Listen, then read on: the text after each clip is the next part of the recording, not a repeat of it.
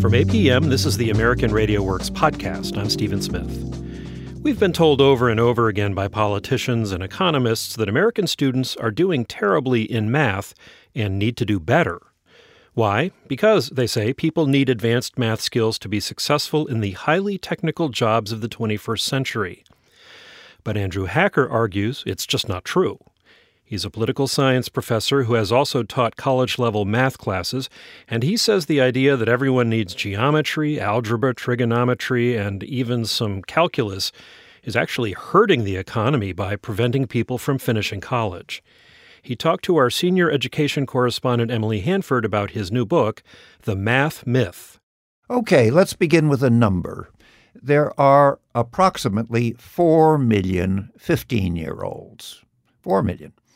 And as matters are now turning out, we are expecting all 4 million of them to master a full mathematics menu, starting with geometry, algebra, trigonometry, and the goal is calculus for everybody. And I think that's absolutely absurd.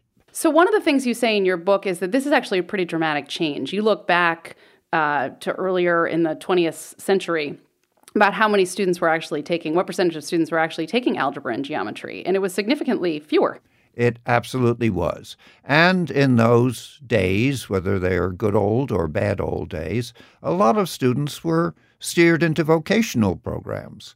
Uh, New York City had a high school devoted to baking, no less. It also had one in Brooklyn uh, for manual arts. And in those cases, students were steered into blue collar occupations for the rest of their lives. Well, a lot of people felt that's really not fair. So, what we did was really flip the coin and now essentially want to prepare everybody for a high grade college. Well, let's talk about what's happening. So, we've upped uh, what we want students to know in math in particular and in other areas too.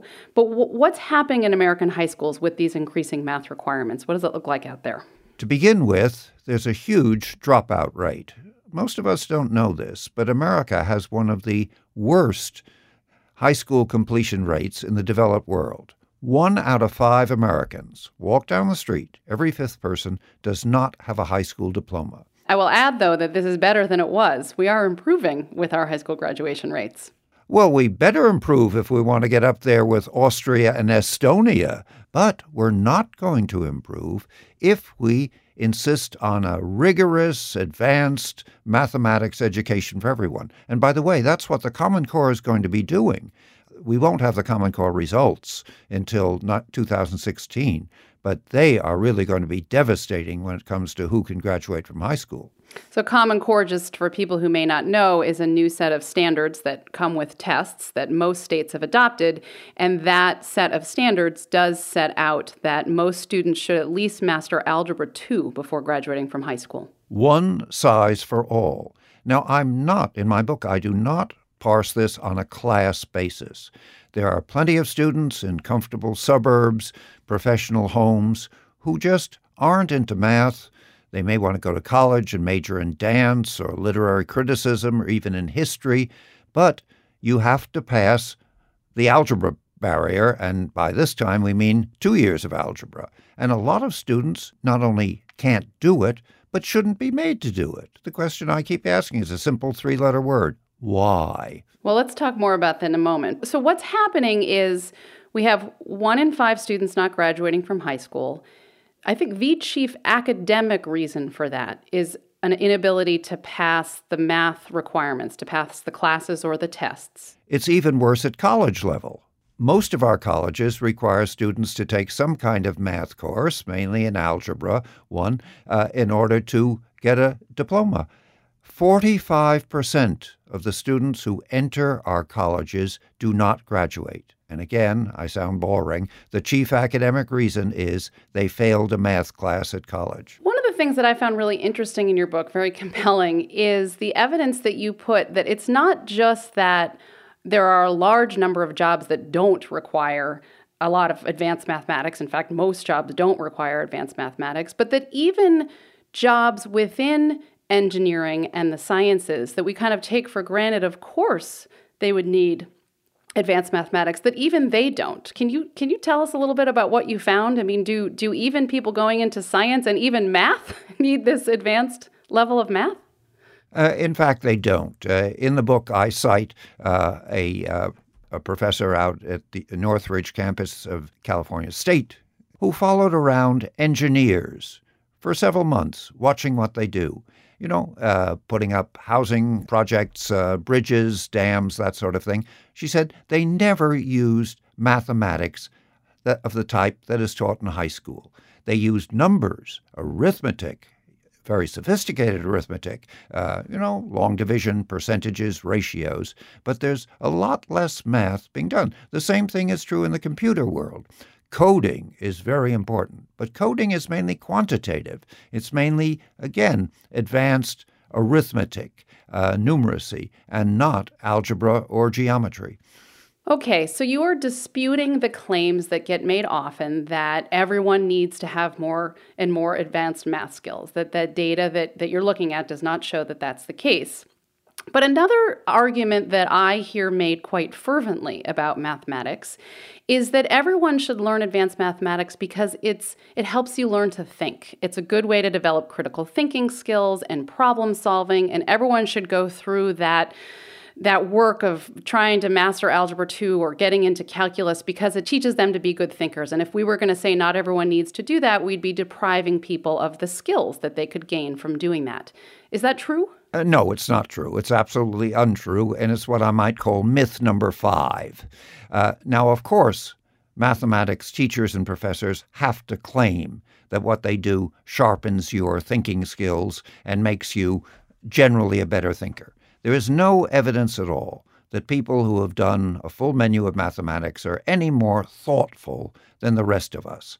I looked around for research to show that, you know, people trained in mathematics are smarter, more logical, couldn't find any. So I did one little study of my own.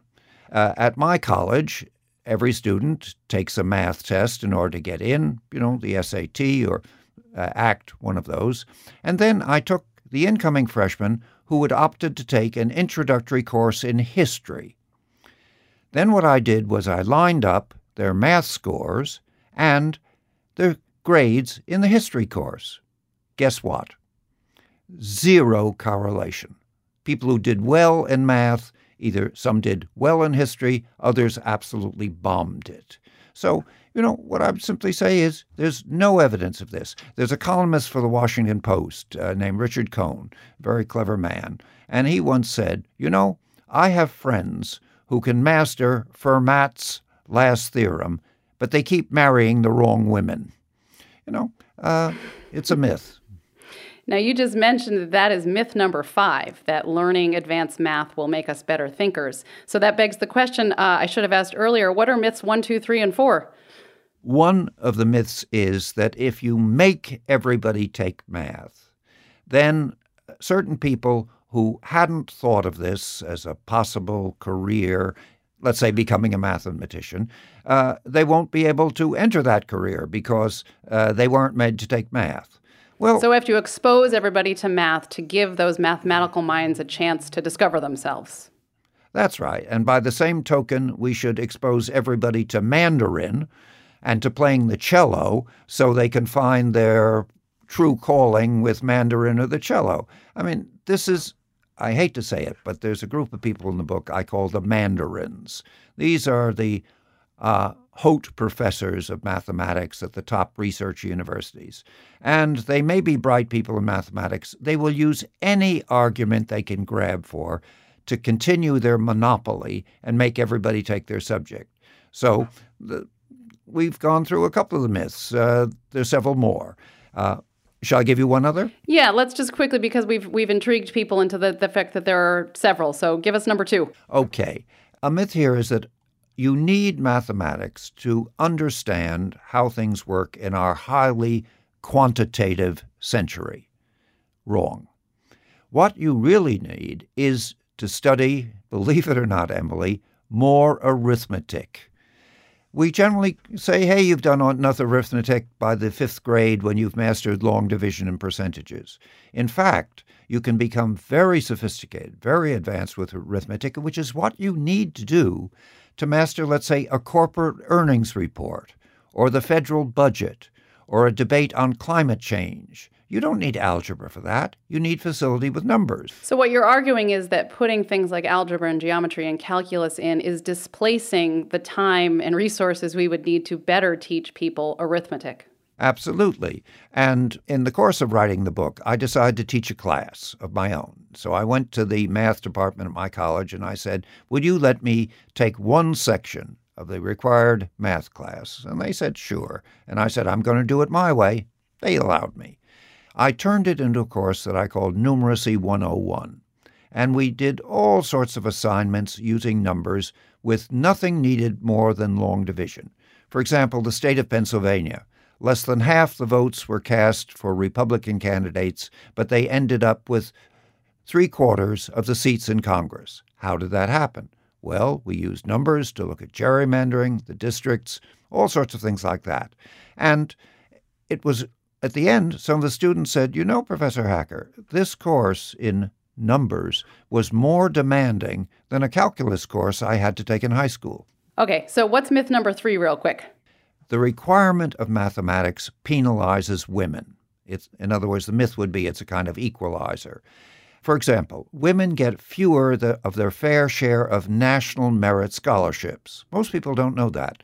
53% of the entrants for National Merit Scholarships are women. They get only 47% of the awards. And this uh, National Merit Scholarship is primarily based on your PSAT scores, right? Absolutely, where the boys do better on the PSAT, that is the standardized test, where you have to answer a question every 83 seconds. The boys speed ahead, and then as a result, they end up getting most of the National Merit Awards. Same thing is true with highly selective colleges. Yale, Stanford have more men than women. The reason they're able to do this is that more men get 700 plus on math SATs, which fills out their dossier. All right, and real quick, myth number four. The myth number four is that what's important in math is precision, that you actually get the one right answer. And that's why, for example, again on the SAT, if you say it's 79.2% and it's really the correct answer is 79.4, you get it wrong. In the real world, when we use numbers, most of the time, and this almost all the time, and this is with engineers as well as the rest of us, we estimate. For example, if you're going to drive from Washington to Baltimore, you estimate how long it will take you. You don't say, gee, I have to find out it's going to take me 97 minutes or 97 minutes and 18 seconds. And a myth here is that precision is very important. In fact, even in the sciences, the high sciences, estimates are used all the time, and math is really kind of enemy of estimates. You do talk about in the book that basic algebra, the basic understanding of an equation, is an important skill that everyone should understand. But we're talking about more advanced, like Algebra 2 on up here, right? Absolutely. Uh, and by the way, I'm not that great a fan of Algebra 1 either it can get very involved with its binomials and quadratic equations and all the rest.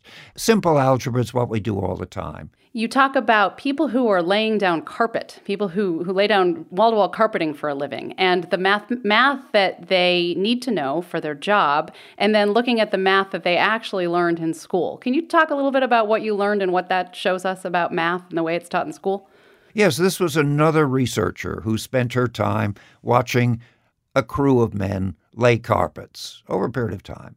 And this is complicated stuff because uh, you have to, the carpets come, as we know, in big rolls, but the carpet layers have to cut them to fit not just uh, a square or a rectangle in a room, but often an alcove, often a circular staircase, all sorts of things. But the important thing is not to waste to use every piece of carpet, and at the same time, not too many seams. And she discovered that these carpet guys, they were guys, uh, hadn't had any math. They were kind of high school dropouts, but they did all sorts of esoteric, complicated mathematical equations, particularly in geometry, in their heads without using classroom geometry. And I think that's just fine. Uh, there are people, you know, who have those skills. Uh, the same thing is true often of street vendors who can figure out change or how much for, what should we say, the oranges, how much for the avocados, how much for the bananas in their heads the way the rest of us couldn't do. And, well, the point here is I think that people learn the things they need to learn. So people will learn the things they need to learn for for a job, and that the kinds of math that they're learning in school is number one, as you argue, not being taught to them in a way that could really feel particularly applicable, or and that they're putting being put through like a number of hoops with higher level mathematics when uh, a more basic but deep knowledge of math would help out someone, for example, starting out laying carpet to figure out how to do that job rather than the what they typically take in school. Well, what was also found out was that the type of geometry taught in our schools would be totally irrelevant to the carpet people. They have to develop their own geometry, which I think is great. It shows how creative they are. The flip side of that is that a lot of medical schools require entering med students to have taken courses in calculus. I have talked to doctors and not a single one can talk about ever using calculus once they started to uh, practice medicine. But what happens is that people who would make marvelous doctors, clinicians, gynecologists, pediatricians, don't get into medical school because they flubbed calculus. And the problem, of course, is so much worse than that because we're not talking about just people who can't get into medical school, but we're talking about people who can't get a degree from a community college to go on and be a nursing assistant or uh, work uh, in even fixing cars in some cases. I mean, the level of math that people are expected to do at the community college, they can't get through it. And so, what's happening, uh, I see this in my reporting, is that math require the typical math requirements at our community college are preventing a large number of people from ever getting a college degree. It's like poking holes in the American dream all across the country, one person at a time. And it's really pernicious. Here are people who might want to go into cosmetology, uh, air conditioning repair, uh, any of, uh, you know, uh, proper professions, occupations even, uh, that a community college prepares you for. But the community colleges put up this algebra barrier at the beginning, and here's why. Community colleges have, I'm unfortunately, I have to say this, an inferiority complex. Uh, they feel looked down upon. So, what they do is they beef up their math requirement to show that they are rigorous. In fact, that rigor, that R word, is one of the big words behind so many of the myths. There are many ways to do rigorous work. You just don't have to do with algebra. And as you point out, the dropout rate at community colleges, non-completion rate, is oh, well over half. Uh, some in some cases approaching eighty percent. So, if we want to have more people prepared for jobs like, hey, uh, putting in air conditioning systems, might think about getting rid of algebra as a requirement. Okay, so again, why do you think there is so much put into this math thing and so much resistance to changing it? Okay, I'll give you one other reason, and I've encountered this in writing on the subject. There is a group of people, I would say about 7% of the population. Hey, I use numbers, I'm estimating 7%, who are very good at math now, they're not math teachers or professors, but math was something that they really excelled at. They did well in high school, they did well in college. Even if they didn't major in it, it was their thing. And they're still math people. I sometimes call them the math mavens. And they really want to not only do they love math, they want to because they love it so much, they belong to the one true math church. They want everyone else to worship in their church. I, I'm, I want to be very careful in saying this, but they're a bit like the National Rifle Association. In this case, it's not their guns that they have, but it's their love of math that they have, and they really want to keep it entrenched so everybody else will have to love it, and if they don't love it, they still have to take it. And I get so much mail from these people who regard me as attacking kind of their true religion. It's a bit weird. Okay, so let's talk about some things that could be done that you think should be done. One, you mentioned this course that you taught uh, at Queens College, right? This Numeracy 101 class. So an- another, you know, something we could do would be to stop requiring such advanced math in high school. And I think the immediate and very passionate response to that idea that I hear is that that would really be unfair uh, particularly to kids from poor families or kids who aren't in very good schools. Because the, the I think that the fear is because of the way that things work in America is if we don't require math of all, then only some will master it, and that some will be the more privileged, and that will reproduce inequality in our society. That we have to make all kids learn advanced math, otherwise, only the some, and it'll be the same some that always get access to the best stuff in America, which is more wealthier and often kids from white families. So what do you so what you know what should we do? Can how do you deal with that question of of what should we do in high schools? How should we change the requirements and what about that concern? Well, as matters now stand, uh, the people who suffer most from these huge math requirements are kids from poor, poorer families. And there's a s- simple reason for this. If you come from the suburbs or from a professional home and you're the daughter who is guess turning suicidal over geometry, or the son who is, you know, just can't hack trigonometry, you hire a tutor. Tutoring is a $5 billion industry. And believe me, tutoring is for math, not for social studies.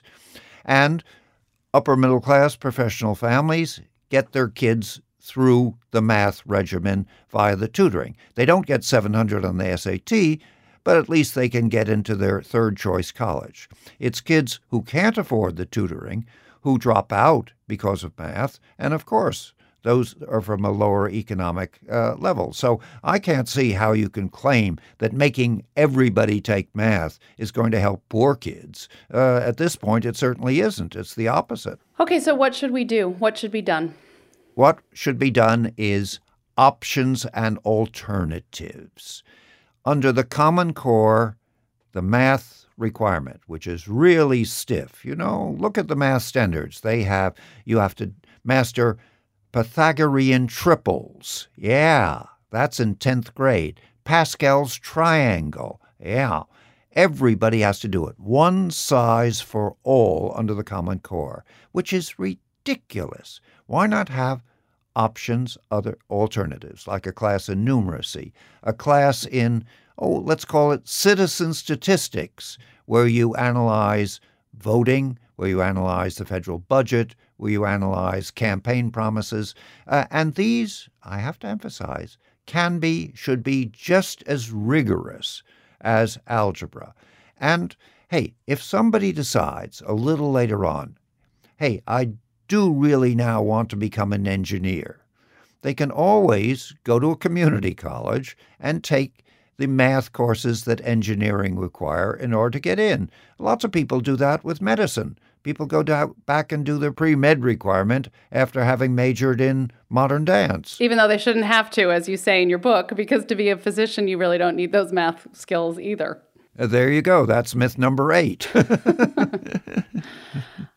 So, but I think that people will immediately react. I mean, you say that these courses that you're talking about, these alternatives in high school, need to be rigorous, but people will immediately remember the general math, the business math that some kids got shuffled off to. And what I, I I'm right now in the midst of a project where I'm interviewing people who are taking developmental slash remedial courses at community college, and many of them will say, you know, I no one made me take the hard math and now I'm upset about that because now I'm stuck in this remedial math class and I'm not going to get my college degree if I can't get through this remedial math class. But the person you've just talked to is in a class which is mandatory, compulsory, which is irrational, senseless, even sadistic.